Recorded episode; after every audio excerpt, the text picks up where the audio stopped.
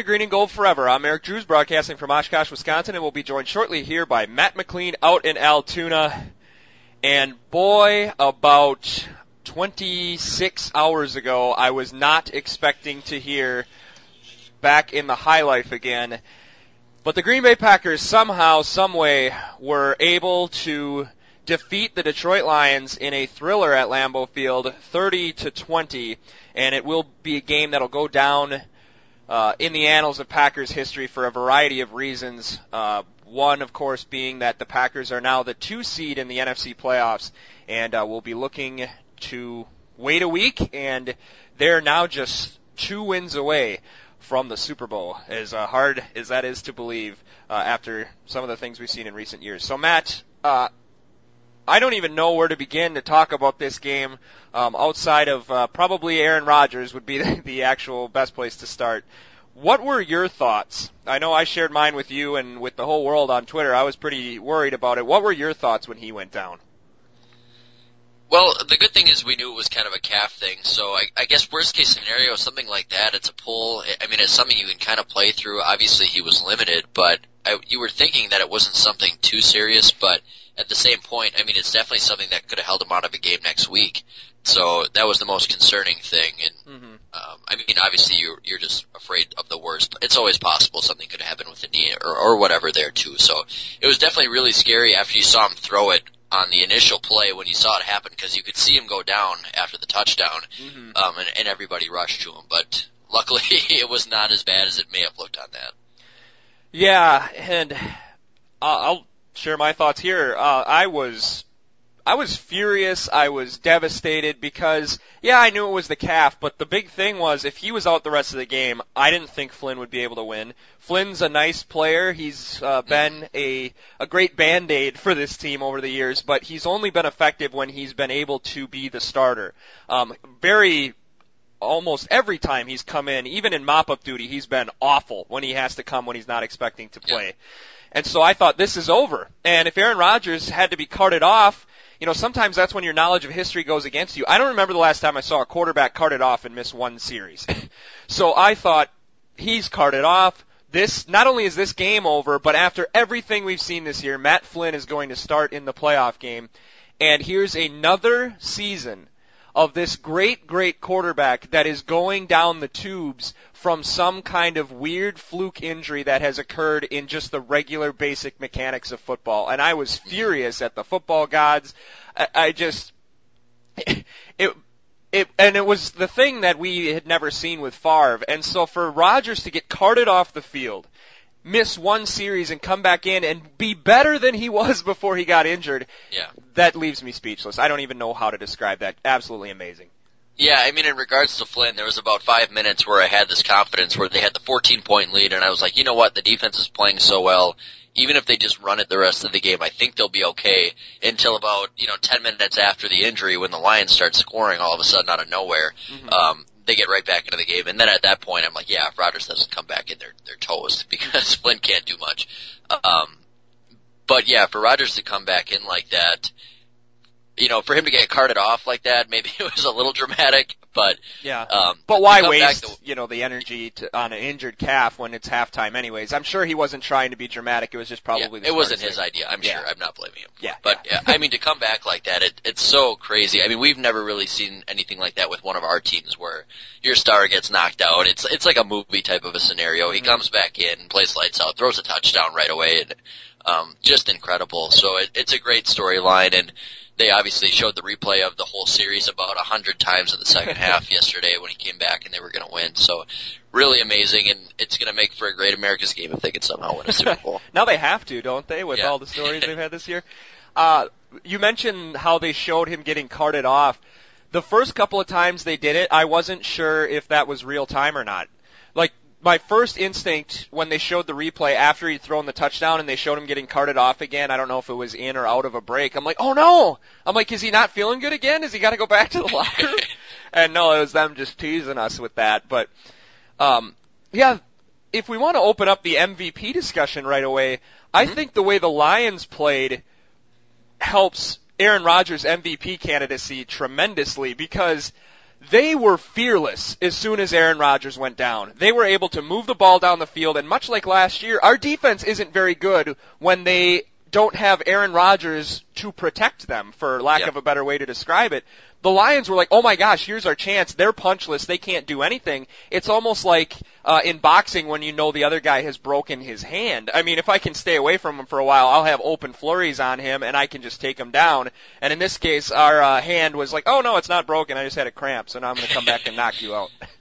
Yeah, yeah, uh, just crazy. I, I think it was big for his MV, MVP candidacy, and I think he'll win it now. I think J.J. Watt obviously made a huge case for himself yesterday for those people who maybe want to see a defensive player win it, but um, I think if it's going to be a quarterback, it has to be him. Before the game, I might have said, like you were saying, I think Romo might have it at this point, Yeah. but I think with with what Rodgers did at the end of the game, I think it's either him or Watt at this point. Yeah, and as much as I like J.J. Watt and he's made a difference on that Houston team, they're still a bottom half defense. And Justin Houston was a fingertip away from breaking Strahan's Yeah. single season record. So how, I mean, I don't think it's even that big of a slam dunk that uh, J.J. Watt. I, I mean, it, he's going to win Defensive Player of the Year, but it's it's not like he was. They, they try to portray this that he was so much better than every other defensive player in the NFL. When there's a guy who's got 22 sacks, it's hard for me to buy that argument either. Sure. I th- I think there are a lot of voters though too that it's kind of the thing like we've seen with LeBron James in the NBA where they're kind of sick of seeing the same guy win it. They're sick of seeing a quarterback win it year after year. It's the same thing basically, and this is their chance to give it to you know a Derrick Rose basically, Yeah. just somebody who's a little bit different. So. I, I agree. I know what you're saying with Houston, but I think Watt. I mean, with the three Yeah. touchdown catches, he scored a bunch of defensive touchdowns, had a bunch of safeties. I mean, he's just so well rounded. I think he leads his position in tackles too. It's just, it's kind of crazy, and I think he gets talked about plenty, but at the, s- I mean, people are talking about him being better than Reggie White's prime at this point, which Eh. is crazy to think, but I mean, if you look just at what he's doing, it, it might not be really that outlandish to think that. Yeah, I, I, I mean, he's definitely in the argument. Although when I was researching Justin Houston and how far he was, Reggie White had 21 sacks in 12 games in 1987. So Mhm. uh, that should count for something. And I don't buy this whole argument. I mean, I know people are saying it, so it's clearly an argument people are are having, but. I don't think it's true that they're tired of voting for a quarterback because they've given Peyton Manning the award five times when I don't Yeah. think he was that I mean, last year he was, but in 2012, Aaron Rodgers had 39 touchdowns and eight picks for a team that had Alex Green as its starting running back. Uh, so, you know, why don't you get tired of giving it to a quarterback when you're giving it to Peyton Manning for just not being bad? I mean, True. I don't Yeah. know. Um, I, I just think in years past, I mean, normally I think Rodgers would be running away with this thing right now, but it's just, I mean, just the, just insane year that J.J. Watt had is the only reason he's in the discussion. I think normally Rodgers, even though DeMarco Murray and Tony Romo and all these guys, Antonio Brown had an, in, just insane seasons. Brown they're still not a quarter, you know, well Romo is, but yeah. they're not the same kind of playmaker that Rodgers is. Where this is just something so different. I think that's what makes it a little bit different than usual. Yeah, and if you're talking, you know, MVP, I think Antonio Brown maybe is in there as much as J.J. Watt is. What has he got? Two punt return touchdowns. He's got 129 catches. Uh, He had an unbelievable season. Yeah. Um, and I like J.J. Watt, and I'm probably arguing against him more so because I want Aaron to get it. But uh, yeah, I, I don't know. I, I think it's hard for me to when when Lawrence Taylor won the MVP in 1986, they had one of the best defenses in the NFL, and it was a defense that gave up three points in two home playoff games, Yeah. and he was the big reason for it. This Houston team is dreadful on defense. not in the playoffs, which is probably going to be the if if anything else is probably going to be the deciding factor. I mean, for him to not be on a great defense and not make the playoffs, it makes it hard for him to win it. in a division that has two, uh, one two and fourteen team and one three and thirteen team. I mean, Mhm. I want to know how many of those sacks are against Jacksonville and Tennessee. Yeah, that's true. But anyways, this is not about JJ Watt. This is about Aaron Rodgers. He once again uh, added a great moment to his legacy. The last two Week 17s have taken him to a new strata of quarterback. I think uh, he was always really good, but now he's getting into those legendary moments. And Um, the Packers themselves right now are in a little bit of a legendary run. I know we haven't had the Super Bowl success or the championship success that Curly Lambeau's teams or Vince Lombardi's teams have had, but this is the fourth consecutive Packers division championship. It's the first time in franchise history they've ever done that, and they've been playing division play for 48 years now.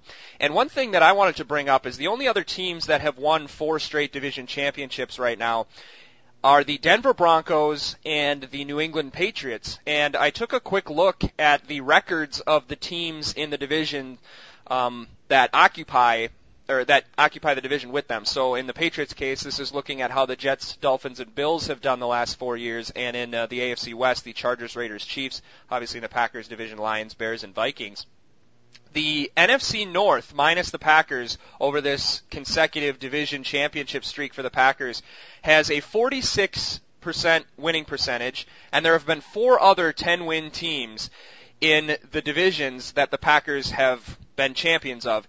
The AFC East only 42% winning percentage, no other 10 win teams, and six 10 loss teams in the AFC East. So New England has really reigned over a pathetic division while the Packers have been having the same level of division success over a very competitive division. And the AFC West a little bit better, one 10 win team being last year's Chiefs, uh, and then four 10 loss teams, which is the same as the NFC North has had. And, uh, uh, only 42% winning percentage. So I kind of fumbled over all that, but basically the Packers have been doing something that only the two other best teams in the NFL the last couple of years have been doing, and they've done it against much stiffer competition. So that's something um, not only unprecedented for the Packers, but uh, unprecedented in the league right now. Well, yeah, there's always been a really strong team in the in the division other than them every year, if not two. So it's it's been really impressive for them to do that. I'm surprised the AFC West is that low, but I guess the Raiders bring down the curve a little bit. And yeah, a lot of eights and eights uh, yeah. for the Chargers and stuff. So yeah, I mean, definitely really impressive. What can you say? I mean, you really, even when the Vikings have been down a little bit, they're not a team you can roll over. I mean, it's mm-hmm. been a strong division, and it's really, really impressive what they've done to not lose it to Chicago or Detroit one of the last four years. Yeah, and I guess I could have said this rather than break down all the stats, but such is my nature. The Packers, uh, the Packers have had to earn it. They haven't been gifted it almost like the Patriots have. And I know the Patriots are given losses to all these teams, but you know their two victories over Buffalo should not make them be six and ten every season. Right. And uh, the the Packers almost every year have been seriously challenged by one of the other teams in the division. And uh, in the case of 2012, actually had two 10-win teams in the division that they were able to win. So the Packers have had an unbelievable run here, and they also tied the franchise record for consecutive postseason appearances with six, uh, tying the Holmgren years. So, man, it would be nice to cap off a run like this with another Super Bowl title because uh, I don't think there's a lot of people that expected the Holmgren Packers in 1999. I know he left, but with Brett Favre and a lot of that young core talent to just nosedive, so you never know how long that's going to last. Right. Uh, ask the ask the San Francisco 49ers that one after mm-hmm. after this season. Well, let's talk a little bit about the team as well here. Uh, now that the season is over, the Packers have a week off to recoup, which I think they're definitely going to need. But real quick, let's take a look at the season recap. The Packers finished the season as the highest scoring offense in the NFL with uh, 30.4 points per game. I didn't have a chance to look this up. I believe that's second best all time uh, in Packers history, behind the um, behind the 2011 team. The 2009 team was close to that mark. Aaron Rodgers finished the season with 4,300 yards, 38 touchdowns, five interceptions. He actually lost the quarterback rating uh, title to Tony Romo in the last uh, couple weeks, but still very impressive. Eddie Lacy, 1,139 yards, which is less than last year, but a 4.6 yards per carry is a half yard better than he had last year, and he cracked the 1,500 yards from scrimmage mark.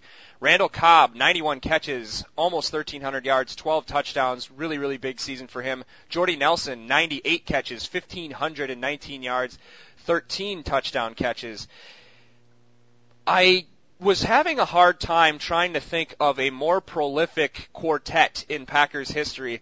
The only I could think of was maybe that 2014 with Favre, Walker, Driver, and Green. But even them, I don't think they had that kind of um, uh, receiving numbers. But uh, wow, this has been quite a show by these four guys this year.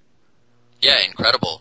Um, and they pretty much had to shoulder the entire load, so it's a good thing that they've done it as as well as they've done it because the rest of the numbers from everybody else are not really there at all. So, Mhm. um, I mean, these four guys, despite not having a ton of depth, have done a great job carrying the team, putting them on their shoulders, and making this offense as great as it's ever been. So, I mean, what can you say? All four of those guys, just incredible years. Jordy Nelson steps up huge this year, and obviously Rodgers was was about as good as it gets. So I Mhm. I agree. I think 04 was the one that came to my mind right away too. But Ahman, I think is tops Lacy, but I think the other three are better in every category. Yep, real quick. Favre just cracked 4,000 yards, 30 touchdowns, 17 interceptions. Still a really good year, but you know he is Favre, so he's going to throw a few picks, especially in his 30s.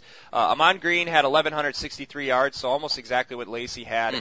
Uh, Driver had over 1,200 yards and 84 catches, nine touchdowns. Javon Walker 89 catches, almost 1,400 yards and 12 touchdowns. So almost identical, but I would say the nod goes to our guys, like you said, in almost every category. Um, with that being said, we talked several times about being nervous about this team being too reliant on those guys, but I guess once you get into three big playmakers in addition to your all-star quarterback, I think you're okay. Yeah. Um, and also you had some guys like from time to time will step up. I know Davante Adams has vanished from the face of the earth, but he still helped us win the Patriots game and Richard Rodgers came huge yesterday. Yes, big time. And I, I think really this year more than others, you could count that offensive line as a weapon too, because they're just helping everybody else out so much, and it's a strength that we haven't had to this level before either. Yeah, for sure. Um, I think maybe going back to that 04-03 era, this is probably the best offensive line we've had uh, since then. That's for sure. On defense, um, Clay Matthews really had a resurrection year. Yeah. Finished with 11 sacks, had an interception, two forced fumbles, and then Julius Peppers with a nice debut. Uh, seven sacks, four forced fumbles, and two pick sixes, which is very impressive for a 34-year-old outside linebacker. Hmm And I think with Clay's season too, I mean, you look at the numbers and they look good, but I think really he had a lot better season than those numbers would show you. I mean, he was as disruptive as he's ever been, and you know, I'd say probably, if not his best, probably his second best season with the Packers so far. He was just all over. And he's just laying people out in the last few games. I mean, just crushing people in the backfield. He's played awesome. Yeah, and I think Peppers has been as advertised. Um, he still is Julius Peppers, so he'll disappear at times on you. But I think for the most part, he was there in the big games when they needed him. Yeah. And Mike Daniels proving last year was no fluke. This guy's the real deal. Yeah, incredible. Yeah, and and some nice uh, play also from Mike Neal, some of those other guys. Letroy Sam Guion. Barrington, yeah. Yeah, Barrington. Guion. Uh, I think Ha Ha kind of plateaued a little bit, but I still uh, expect some good things from him. And speaking of resurrection years, I think Morgan Burnett really kind of changed everybody's mind that he is not a liability back there. We started the season thinking Micah Hyde and Clinton Dix, uh, Ha Ha Clinton Dix would be the two safeties potentially, and, and Morgan Burnett ended that speculation pretty fast and had a nice season. Yeah, I've never been the biggest Burnett fan until this year, and he's definitely changed my opinion on him. I have nothing bad to say anymore, especially with the way he's played the last few weeks. Um, I you can't really upgrade much past that. I don't think it's a need they have to look at in the future to address. He's played really, really well. So now that we've analyzed quite a bit of the personnel, I guess thinking about the playoffs, do you want to just throw out real quick, uh, what do you think uh, is a strength that might surprise us? Uh, for example, having such a strong rushing game against the number one rush defense in the NFL last year. Uh, so what's kind of a something that you think could happen that would surprise us, but what's also a liability that you're very concerned about that might cost them the, the season? Well, I think obviously looking forward to that matchup potentially with Seattle. I really like what they did in the run game yesterday because I don't think you'll be able to throw against them. So, I mean, if you can do that against them, that's at least something that you can move the ball and potentially score with because that's obviously the matchup we're all dreading. Mhm. So, I guess if you can do that against Detroit, I think you can do it against Seattle. So, um, if if Lacy can run for four yards a carry and just feed him the ball, it's definitely going to help that. Mhm. And um, man, I, I guess in terms of liabilities, I don't know. I mean, there's no gaping holes other than I think at this point I know we got a special teams touchdown, but it still worries me. I mean, obviously the kicking game is a, is a problem right now with all the blocks, Mhm. and I don't trust the coverage team either. I mean, as you can see from the game yesterday, that's all the difference in, in the world. If if you give up a play like that, or if you give up a big kick return, you're I mean, that sways a game. So I'm I'm concerned about that against some of these teams with playmakers coming into the playoffs too. If I mean, if you play Dallas, if they throw Dez Bryant back there at punt return, can you stop the guy at all?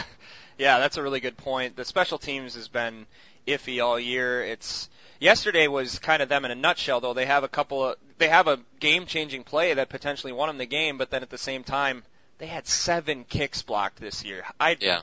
I don't know if I've ever seen seven. No, that's got to be a record, at least since like the 40s and 50s or something. yeah, one every other game. I mean, that's completely pathetic. I think that is. I think we'll be able to run on anybody at this point if they're willing to commit to it. I think that offensive line can even handle Seattle. I think they'll be able to handle Dallas. Um, still concerned a little bit about our run defense, but I think it's gotten better. I'm very concerned about this red zone offense. Yeah. Not, not being very efficient lately. To the point where Aaron Rodgers, injured, having been carted off the field earlier in the game, thought that it was necessary for him to have to sneak the ball into the end zone. Uh, that, to me, says that he isn't quite sure what the problem was and wasn't willing to try to figure it out in such an important moment. Uh, still made the play work, but it certainly doesn't look like it did earlier in the season. No, nothing seems to work when they get down there. It's been a problem for a long time now, and it just they can't run it. I mean, you can. I know you really wanted them to run it, and I obviously did too yesterday in the short yardage, but they run it and it gets stuffed. They can't throw any. Nobody gets open. I mean, Rodgers is scrambling around with a hurt leg, and nobody's getting open for him. Yeah. I, maybe they need to design some new plays or something, or just run it three straight plays every single time. But it's just kind of strange how nothing seems to work when they get inside that five ten yard line. Yeah, I was telling you, and then I was saying on Twitter how they should just give it to Lacy, and then it gets stuffed on fourth and goal, so I look like an idiot. But I still think they need to do it more than once. Uh, Yeah. And and I don't understand that play last year that they used a bunch where Lacy goes up over the top, where they just give it to him right up the gut. I don't understand why they're taking it to the outside. He's not that quick of a guy, and that offensive line, um, you know, they've had trouble with kind of those stretch plays in the past. So why let the defense know exactly what side of the field they're going to? I'd rather say, hey Lacy, pick a gap or go over the top. Just have them come right up behind Aaron Rodgers um, into the goal line, and I would much favor that rather than spreading them out or trying. I don't understand why they ever tried John Kuhn. He's a cool guy. He somehow got to the Pro Bowl, I think because 80,000 people yell his name, but they don't need to be giving John Kuhn the ball. It, it, that experiment was over. That was fun in 2010 when it used to work. 2010 is four years ago, guys. I mean, why don't you give it to William Henderson then while you're back there? I think that's a little harsh on Kuhn. I think he's a pretty good fullback, but I agree. I mean, everybody knows it's coming, and I feel like McCarthy sometimes is swayed to do that at home, or is swayed to do it at home because the whole crowd is chanting for it, even super obvious that it's probably not going to work. He's like, ah, hell, we'll give it to Kuhn once at least down here. So, yeah, Yeah. that that play stinks. It, it hardly ever works. Yeah. So, um, well, hopefully they figure it out. They got two weeks. That bye is going to be so valuable for this team. Um, we'll talk a little bit later about uh, our large, long scale uh, predictions for the Packers, but they had no chance without getting that bye yesterday. Yeah, I completely agree. I mean, you're going on the road then to Dallas, right? Yeah. On the road to Dallas, and then you'd have to go to Seattle. I mean, there's no way you get through that. Yeah, not a chance. And then likely would have played at Detroit in the NFC Championship game if you would have got the miracle uh, two straight wins over Dallas and uh, uh, and Seattle. So I don't think you would have beat Detroit in Detroit again. So. Well, speaking of Detroit, Ndamukong Suh was suspended for a game. It was uh, broke later this afternoon that he will be suspended for what happened with Aaron Rodgers yesterday. Uh, seemed pretty unanimous that everybody thought he did it on purpose, although Yeah. there's always people who who will defend uh, players for things like that. But what were your thoughts on uh, what happened with this guy, and I guess what's left to say about this idiot? Well, I'm I'm super excited they gave him a game. For, I, I didn't get a chance to listen to much today, but I didn't hear anything until just when I got home, and um, I think that's really really big. I, I was kind of hoping he'd be out the playoffs. I mean, this guy's just a clown. Uh, clearly, he did that on purpose. Uh, he keeps doing the same stuff. He knows he's doing it. I mean, it. It's not like he's going and hitting somebody late or punching them or anything like that. I mean, it's that stuff's bad, but I can at least respect it. I mean, he's Yeah. kicking people in the groin and stomping on people repeatedly. Yeah. And I, there's obviously no place for it. What else can you say that hasn't already been said about him? But I mean, he's just trash. I mean, Yeah. he's a he's a bad guy, and um, I, I I don't think you can win on a, with a team like that. I mean, it's not just him; it's Raiola. There's something about that team. I don't know if it's just Schwartz leftover kind of yeah. whatever he worked them into doing. But I mean, they just seem like, and I don't want to say everybody on the team. There's a lot of good guys on that team. Calvin Johnson's a class act, but Mhm. they just I don't get, I don't get what's going through your mind if Suh, if you're Suh and you're stepping on a leg and you know it's there, you know you're on national TV, you're gonna get caught, you're gonna get suspended, but you do it anyways. I think he just thinks he's the smartest guy in the world and that nobody's going to notice. And yeah, I think you can make an argument that that first step was not intentional, but most people who aren't sociopaths, when they step on somebody, they turn around, they're like, oh, sorry. They don't put their other foot on the person that they're stepping on and put their entire weight on it like they're Andre the Giant standing on Jake the Snake. I mean, this guy's an idiot, and people like him make it hard to be sports fans in the long run because you just think about, at least I do, that he was probably a bully since he was a little kid. And those are the kind of people that are supposed to be weeded out by society and punished for being an idiot, and instead he gets rewarded for it. And it's a shame that he has such genetic talent and that he is got an opportunity that thousands, millions of people would like to have, and he uses that opportunity to be just a jerk who tries to injure people and just do stupid stuff. I mean, most players are doing it the right way, but he's the kind of guy who you're just like, gosh, I wish sports weren't a thing, so this idiot would have to work for eight dollars an hour the rest of Yeah. his life because nobody well, and likes you, him. you just kind of wonder wonder what's going through his head as the benefit. I mean, the only thing I can think of is to injure would be the only potential benefit to that Yeah. because he's on a contract year. He does that at the end of the year. I wouldn't touch him if I'm a GM, and I think No. a lot of people will feel the same way. They don't want that on their team. He's he's potentially one of the best defensive tackles in the league, but his whole aura is that he's a dirty player, not that he's a good player. Yeah. It's it's all the things that he does. So I don't get what the potential benefits of doing that are, unless he wants to try to create this, you know, like '70s Raiders thing where he's the toughest guy on the field. But I don't think people think that anyways. They just think he's cheap. Yeah, absolutely. And wouldn't you rather have Mike Daniels, who's, you know, he's still intense and he's still tough and he's maybe a slight step down, but he's not going to get you 15 yard penalties every other week. I mean, Yep. I think people have had enough of this guy and I hope Jim Caldwell kind of cleans house on them because you just saw him yesterday. That whole lack of discipline that seems to be somewhat left over from that Jim Schwartz thing cost him a bunch of plays yesterday. Yeah. I mean, if they would have been more disciplined, they could have made it a closer game than it already was. And yeah, there's. I know football is tough, but you can be tough in the sense of like T.J. Lang. I was going back and watching some of the the game today, and uh, uh, I don't know if you remember, but Suh and Lang were in a Yeah. pretty heated discussion. Well, it's because a couple plays after that, Lang comes off the blocks, just completely owns Sitton, clean as a, a whistle, just owns him, moves him off his spot, pushes him way up the field, and then because Suh's an idiot, he kind of shoves him about three yards after the fact. Right. And so that's why, like, yeah, I owned you, and by the way, you're a POS too, and so, you know, I'll, I'll do it between the whistles just so you know that I can do it if I want to. I don't have Mm-hmm. to stomp on you to make you realize that I'm imposing my will here. Right. Um, yeah, I've had enough of this guy. I'm so glad they suspended him. Um, I put it on Twitter, and I'm kind of not that proud of it. I said the same thing to you, but I'm like, how does somebody not go high low on this guy at some point? I, I mean, oh, I agree. I don't think that's anything to be ashamed of. I mean, well, you shouldn't it- root for injuries, is what I'm saying. But yeah, Well, no, but it, I mean, if it weren't Week 17 going into a playoffs, I bet somebody would have done something. I I don't think a lot of the players noticed it, and I don't know how much they talked about it on the sidelines. Obviously, it seemed like Lang might have known or the offensive line, but yeah, um, I mean, you would think if I'm an NFL head coach and I'm not going into a playoff game, maybe if you're on a losing team more so, but you you'd send somebody in there to n- maybe not take out his knees, but to at least crack back him or something and take him out. yeah, not in an injury standpoint, but at least give him a good shot. Uh, yeah, uh, exactly. Because you don't want to be the guy who took out a guy, because then you're a marked man. Yeah, you're the same thing. Yeah, and then it never ends. But gosh, it would be hard for me if I'm on the ground and Suh's still standing up. I'm like, oops, I decided to keep rolling. Whoops, you know, something innocuous like that. But Right. certainly would not condone anybody doing that. But gosh, I would, I would love to somebody just get underneath them and pancake them about 40 yards through the air. That would be amazing. We should have had Brad jo- Brad Jones on that duty yesterday to get him suspended a game too. Yeah, I, I don't think Brad Jones would fare well in a one-on-one confrontation. no, probably not. he he has a hard enough time tackling wide receivers. I don't think he's going to do anything to Ndamukong Suh.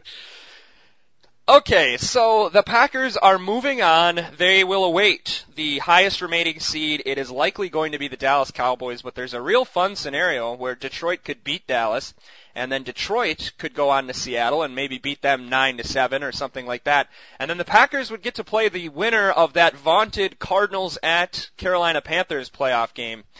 And uh, I, I heard two people discussing that playoff game in the grocery store today, and they, this one guy was saying, "Oh man, I just, I just don't understand why the Cardinals have to go to them. That just doesn't seem fair.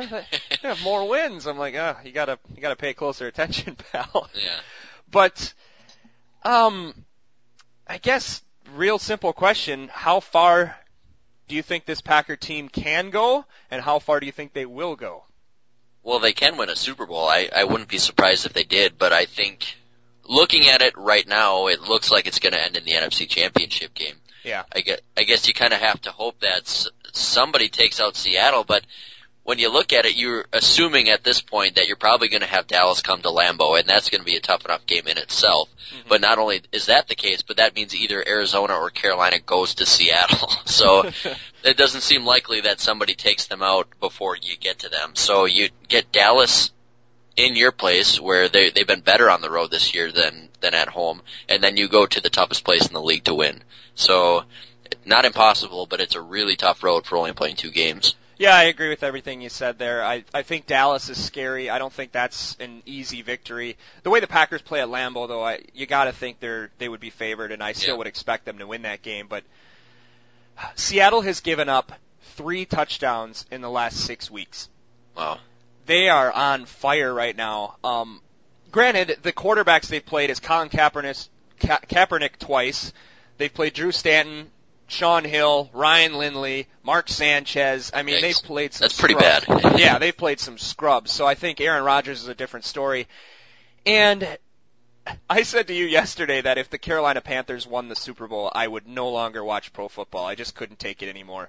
And I still sort of stand by that, but Carolina going to the way their defense is playing, them going up to Qwest Field, they certainly got a chance. I mean, I wouldn't expect them to win by any means, but they've played the last two years and Carolina has lost 12 to 7 and 13 to 9 on like last second touchdowns. So if, if they get a, a weird bounce, they could certainly pull it out. And as much as Seattle's defense has played great, that offense has still been terrible. I mean, Yeah. the last couple of weeks. I mean, teams that have no ability to do anything offensively, and you're still scoring 20 points at home against the Rams. I mean, give me a break. But, yeah, I mean, yeah. maybe a team like that is is potentially the better matchup than a team like the Packers to to maybe take them out like Arizona or Carolina because the defense can hang with that offense and shut them down a little bit. If you can just put up a couple of touchdowns, you've got a pretty good shot. So, I mean, even Arizona going in there, you would think they have a chance. I mean, it, it doesn't look good, but if they get Stanton back, they maybe have more of a puncher's chance. Yeah, here's a question for you. If they beat Dallas and then they beat Carolina, would you be satisfied with that Super Bowl without having to beat Seattle? Oh, absolutely. Yeah. Just because I'm so certain at this point that they would not win in Seattle. I mean, obviously it would make the Super Bowl way sweeter if you go through Dallas into Seattle and win and then beat whoever, New England or whatever. Mhm. But but to me at this point I'm like 90% sure they wouldn't win in Seattle. they match up so bad against that team and Yeah. even at the poor versions of that team like Buffalo and Detroit they don't match up well against. So if you go against the actual real thing there, I just I just don't see it at this point. hmm I would agree. It's not like '96 where you're. I, I still. you're all fired up and you're like, yeah, we can take Dallas down. Yeah. Whereas I just have no confidence going into Seattle and winning. Yeah, you'd probably get your clock cleaned in Seattle, but I hope they get the chance to get their clock clean. I mean, this Rodgers McCarthy thing, just for their own legacy, could really use another NFC Championship game appearance Yeah. because they've only had one, and you know, you never know. It's it's. I think I said that last week, or I don't know. I say a lot of things, so I don't remember who I said them to or in what forum, but it's reminds me of that 90s Packers mentality down in Dallas where absolutely they could have beat Dallas in Dallas, but the margin for error is so small. Right. But you got to think, you know, if they get enough chances, they'd eventually get a chance to beat them, I think. but uh, speaking of people that they could never beat, Jim Harbaugh is no longer the head coach of the San Francisco 49ers. Um, before we talk about the coaching changes, is that sticking your craw a little bit that we never never got a chance to beat Harbaugh before he left the NFL? Yeah, I mean maybe a little bit, I, but I again with the Seattle thing, I, it's just like they had our numbers so bad that I mean you could maybe beat them, you know, next year or something like that, the year after. But I don't think they're that same team that they were then either when they kept stomping you. They were just better than you and they matched up better than you. I guess it doesn't hurt me too much because it was it was so obvious it's it, Yeah. that they were better than you Um, so I guess no, it really doesn't, and we will we'll get to continue to feel that probably now that he's in the Big Ten. Not that they play Michigan every year, but it's they're going to be a powerhouse, I bet now. Yeah, but I would love to get Michigan this year at Camp Randall when they still got all those small bodies on that team and we can Yeah. just stuff it down their throats. I mean, that would be so satisfying. That would feel good. I think They probably of, don't have Michigan on the schedule though, do they? Ah, they got to have them again soon. I, I don't know their schedule offhand, but they haven't played Michigan since 2010, I don't think. Okay. Um, which was a great game. That was one where the Badgers were up by three at halftime, and then in the second half they had 25 plays and 24 were runs, and they ran for like 300 yards and just blew away one of those crappy Rich Rodriguez teams. So I always remember that game, just uh, total domination at the line of scrimmage. So not sad to see Harbaugh go at all. It'll be interesting to see what happens at Michigan. I'm not a Badger fan like I am a Packer fan, so the prospect of Jim Harbaugh versus Urban Meyer every year actually makes me Yeah. quite excited. Should be good. yeah, that should be fun. Renew that rivalry. The Big Ten needs that rivalry to mean something, I think. Yeah, I, I mean, obviously Wisconsin's been around, but the Big Ten really needs Ohio State and Michigan because I think they're really the only two teams in the conference that could recruit like some of the Southern teams. So Mhm. if you, they're really your only chance at having a consistent national powerhouse team. Yeah, absolutely. You need those teams, and then if you're, you know, think of it, the SEC. If you have Alabama and then you have LSU, then maybe you can become Georgia or you can become Auburn. And I think Mhm. the, the the Badgers need that, where you say, hey, you can come play for us. We play your style of play, and you'll get some big marquee opponents to take on. Yep. The other coaching changes, not so excited about. Marc Trestman and almost the entire Bears front office is leaving. You got to think that Jay Cutler is probably leaving, so I hate to see that team get back on board. Uh, it'll probably be a rocky go around, but um, they're leaving. Mike Smith has been fired in Atlanta. A little bit of a surprise to me, at least. And then Rex Ryan, no surprise, has been dismissed. I wanted to check real quick if anybody else had been fired, but it doesn't look that Not way. yet, I don't think. Yeah, I think you got to think somebody else in Oakland other than Tony Sparano, um, and then Lovie Smith. I guess maybe there's a chance that he could go somewhere. But I guess what is the biggest shocker, and uh, which one would you not have done? Were you in uh, position of power? Well, I wouldn't have got rid of Harbaugh if I was in a position of power, but I also haven't had to deal with the guy for the last four years, so that might have changed my mind. Yeah, how Uh, bad could he have been? To, I mean, yeah. Maybe I mean, even when he was a player, though, I mean, everybody kind of thought he was a jerk, right? So I guess Yeah. it's not that surprising. yeah, he bounced around a lot as a player too. So, um, I guess that's obviously the one. He was a winner and he turned that team from nothing into something and he Yeah. did the same thing at Stanford. He's clearly a good coach. Yeah. Um, so I guess it, barring any personal differences, you do whatever you can to keep him around. I guess Mike Smith surprised me a little bit. I didn't really even think about it too much until this morning when I heard, uh, Schefter on SportsCenter say he was definitely gone. And I was like, I guess, yeah, you lost that last game and you're out of the playoffs and you had two bad seasons in a row. But I mean, he had just had him in the NFC Championship game a few years ago, and Yeah. I, I don't think they put a really good team around Matt Ryan for him to work with there, especially defensively. So Mhm. it's uh, that's a little bit of a rough one. Yeah, I think um, that one is what I said about Rex Ryan about two years ago, and now they've been proven right that they probably could have gotten rid of Rex Ryan. But you're the Falcons. You are not the 49ers or the Packers or the Dallas Cowboys. You're the Atlanta Falcons. Until Mike Smith got there, you had never had consecutive winning seasons in your entire franchise history.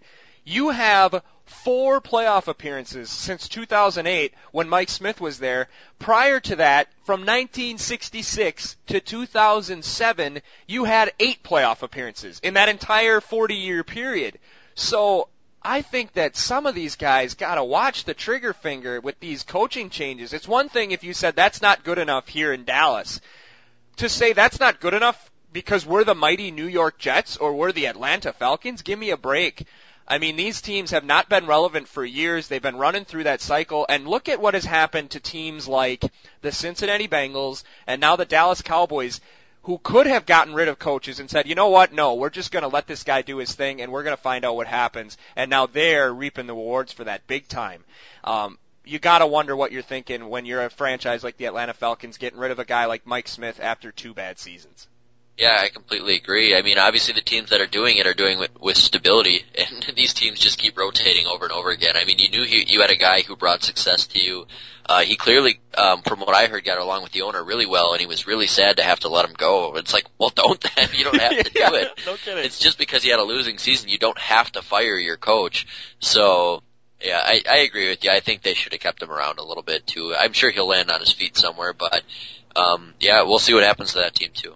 Yeah, I was going to say that these retread coaches who just came from a bad situation haven't been that successful, but then John Fox is crushing it in Denver. So, Yeah. um, but then Lovie Smith's pretty awful, and um, I guess Jeff Fisher never really crushed it in Tennessee. He's playing the exact same football in the Rams that he did in Tennessee. We're we're, we're going to be seven and nine every single year till the end of time.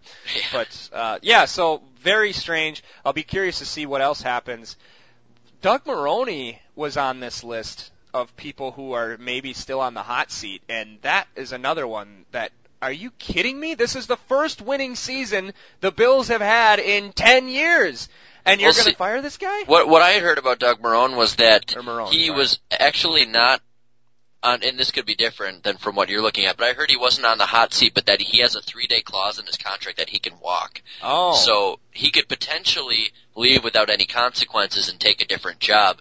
He uh, apparently everybody loves him and thinks he's a great coach and has Okay. done great things there with Kyle Orton as a starting quarterback. So I think it's more of a, a thing that he could leave and take one of these other jobs like San Francisco if he likes them more. Okay, I see. That makes more sense. So maybe they got rid of Doug Maroney, but Doug Maroney. Yeah, yeah, Maroney is gone. He got fired, but okay, he's history. Yep. Uh, apparently, according to NFL.com, this is article's a few hours old, which with this kind of news is quite old. But Tom Coughlin is safe. I guess. Oh would, yeah, I forgot about that one. You would have to think he's safe for life now after winning two Super Bowls. Um, I don't know. Yeah, know. maybe. I mean, had they kept losing this year, I I bet he would have been out. But they finished pretty well. I I think maybe with you get Victor Cruz back next year, put a couple pieces around him. I mean, they could be pretty good again. Yeah, I forgot they're going to get Victor Cruz back. They could have a decent offense. Yeah, they still Yeah. got Eli lobbing to the other team quite a bit. But uh, Joe Philbin is supposedly safe. Um, gosh, to get just destroyed at home by the Jets for the second straight year in the season Yeah, finale. that's rough. Yeah, that team just completely fell apart. What would you do with Philbin if I, I know I just made a rant about remembering who you are, uh, and the Dolphins are not the Dolphins anymore. I mean, if this was 2002 and you've had that kind of success, um, lack of success, you could get rid of them. But the Dolphins haven't been relevant in 10 years. I I, th- I thought he did a good job this year until the very end. They just imploded, and especially I think they announced he was safe before that game yesterday, and I wonder if they maybe would have changed their mind about it. I I think this might be kind of more of a GM issue too, though. I mean, you look at that team, and they're just not that talented, and their quarterback's not that good. Their defense is pretty solid, but they have like no offensive weapons. Lamar Miller is a decent running back, but what else do you have? So, Yeah. I I don't know what you can really do with an offense like that. really, I mean, you you work with what you got. He's an offensive coach, and he doesn't have much to go with. So you're maybe giving more credit to Philbin than than I am because I guess I don't know the talent level of that team all all that well, but they crushed New England week one. They took the Packers to the brink. They had Denver dead to rights before they gave it away. So whose fault is that? Is that a lack of talent succumbing in the fourth quarter? Or is that coaching getting cold feet and blowing it in the end? I guess um, Yeah. that's for them to decide. But I, I don't know if I know the answer to that. From Well, name one receiver on their team besides Mike Wallace. Um, um, do they have Brian Hartline? Maybe They do have Brian Hartline. Nice work. Oh, not, well, I had him on Madden one time when I was the Bills. So But honestly, Brian Hartline's a good receiver, but you could find a hundred of them out there too. So yeah, yeah. I mean, sure. I don't. I'm not a big Tannehill fan either. I just don't think he's a very good quarterback. So I, I, I guess I will blame it on the GM, but I don't know. I, I, Yeah. I guess it's it's so hard to tell how, what a coach is and isn't doing too when you're not locally watching that team.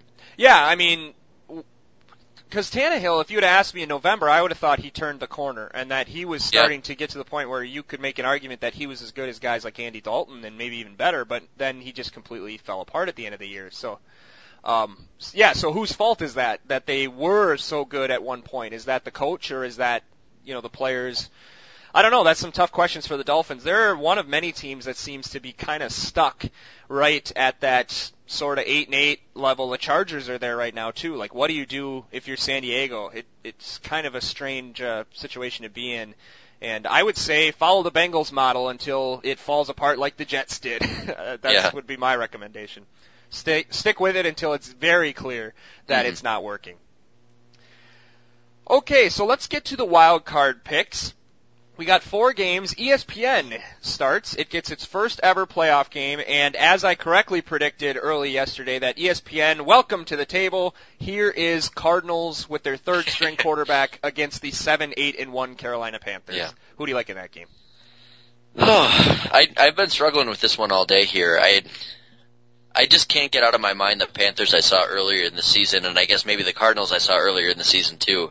Um, there's just something about this Cardinals team that I like, and if Stanton starts, which I think he's expected to,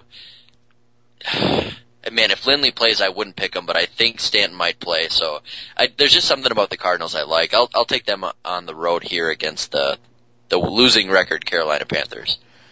Yeah, I don't think it matters who plays. I think that Carolina defense is playing pretty well, and similar to how Seattle was in 2010, I well, I don't know. They might not have that great of fans down in Carolina, but you get a little shot in the arm, I think, when you get a playoff spot you didn't deserve.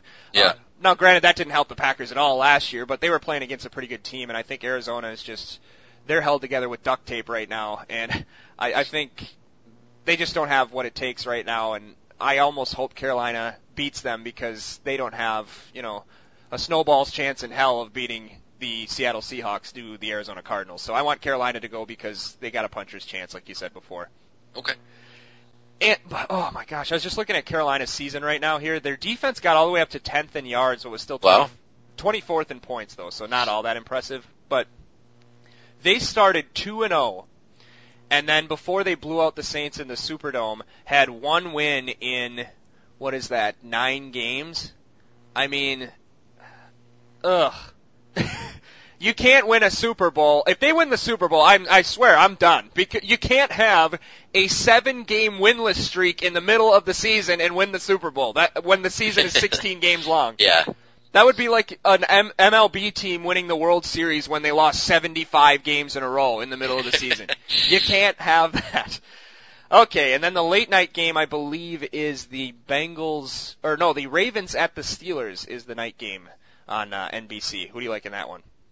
I'll take the Steelers. I and it looks like Le'Veon Bell's going to, or it looks like he's going to miss the game, but he he would be able to return. I think if if they got any further than that. I just Oh, think they're a lot better team. I don't I don't like Baltimore's offense very much, and I, I Pittsburgh's obviously like the best in the NFL right now this year. So, um, I guess uh, I'll, I guess I'll take the Steelers. I'm going to take the Steelers as well. That that offense is playing very very well. Um, what do you think about the playoff rivalries? I used to always cheer for new playoff matchups that we've never seen before, but you get kind of uh, at this point the Ravens and Steelers are getting a kind of Yeah. a Dolphins Bills vibe, and I sort of like it. Yeah, I, I like watching these games. It doesn't have really the same um, kind of vibe to me now that like Ray Lewis is retired, Ed Reed's gone, a lot of those Ravens are gone, but it's still the same, and you know it's going to be really heated when they play. So it good, good hard hitting matchup, and it'll be good old school football, I think. Yeah, yeah, I think that'll be fun.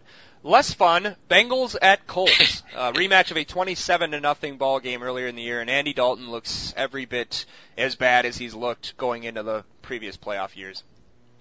Yeah, I don't like either of these teams right now, so it's hard to choose one. Really, I I think the Colts. I, I want to pick them because I like watching Luck, and I I can't stand Andy Dalton, but I just think that he's the only thing on that team right now. I mean, T.Y. Hilton's banged up, they can't run, their defense stinks. Reggie Wayne's old, it, they just they don't have anything besides him. I feel, and I think although Andy Dalton's not a very good quarterback, they at least have AJ Green and Jeremy Hill and a decent defense and some good defensive players to go along with it. So I guess I guess I'll take Cincinnati. I think the Colts are just a little depleted. Yeah, I think you're right. This is so hard because I don't think either of these teams are very good at all. No, I don't either. I think the Colts, if they were in any other division, they had to have gone six and zero in that division this year. And so, if they were in any other division, they would be eight and eight or something. They don't have much, and I don't understand how the Bengals win games because every time I watch them, they lose and look awful, and then they go off in the regional noon games for three weeks and win all of them. So, Yeah. um, I would love to see them versus the Saints in the Superdome and see just how they won that game. Yeah. But, uh, you know what? I'm going to go with Cincinnati too. I think they're due for one. And uh, in, if Andy, uh, if Andrew Luck doesn't play that great, then this team's dead. Uh, I don't think you're going to be able to fall way behind every year and come back in the playoffs. So I, I'm actually uh, I'm going to agree with you and take the Bengals here. Okay. And then the Lions at the Cowboys, which uh, should be a pretty hard hitting game. You know, I think this one could get uh, to blowout status for the Cowboys. I think. It's, I mean, especially Detroit has looked pretty bad offensively the last few weeks. The defense is good, but I mean, you're missing Suh now. Mm-hmm. The Cowboys run all over people. That offensive line is a monster. So I just think they're really talented. I think Detroit's not that good. I don't think they're as good as their record, and they're missing one of their biggest pieces defensively, if not the biggest piece. So Mm-hmm. I think that they uh, they run all over, they throw all over the Detroit Lions and win big. I, I agree with you again. I, you know, Stafford now 0-16 all time on the road against teams with winning records. That's crazy. I couldn't believe it when they said that stat yesterday. I didn't know that. Yeah, I didn't either, and that's just horrible. What the hell happened to him? I mean, what in 2011 he had 41 touchdowns and 16 picks, had a million yards passing, and he couldn't hit the broadside of a barn yesterday. He was misreading guys when guys were open. He was overthrowing them. I just, I don't know. I mean, they talk about Jay Cutler being an easy decision to get rid of him, but I wonder where this team would be without Matt Stafford right now if if they had somebody else. Yeah, and and we've talked about this before, but he seemed to have just lost his accuracy. It's not just a recent thing in their struggles the last few weeks. It's been the last couple of years you watch him, and he looks like a different guy. Mm-hmm. And it, it's hard to pinpoint how a quarterback would lose their accuracy like that, unless maybe he doesn't feel confident in his offensive line or his receivers. Yeah, and I don't know how you could not be confident in Calvin Johnson. He's Right. the easiest receiver to throw to in the history of the NFL, I would think. hmm He doesn't even take shots in Johnson's direction anymore. And yesterday, Johnson had double coverage beat, and he overthrew him. Uh, so I don't know what his deal is, but whatever it is, it's not going to be very successful down in Dallas, and I, I think the Cowboys are going to whoop them. At the risk of using a cliche, because I hate using cliches, uh, especially this time of year, you hear the same ones over and over. But Dallas appears to be peaking at the right time. Uh, Ooh, yeah. yeah, but I hate that. I hate whenever you hear, like yesterday, they were going on and on about how Jason Garrett thought that they coached the team so poorly in 2007 when they went to Washington and got murdered, and then they lost to the Giants in the first playoff game.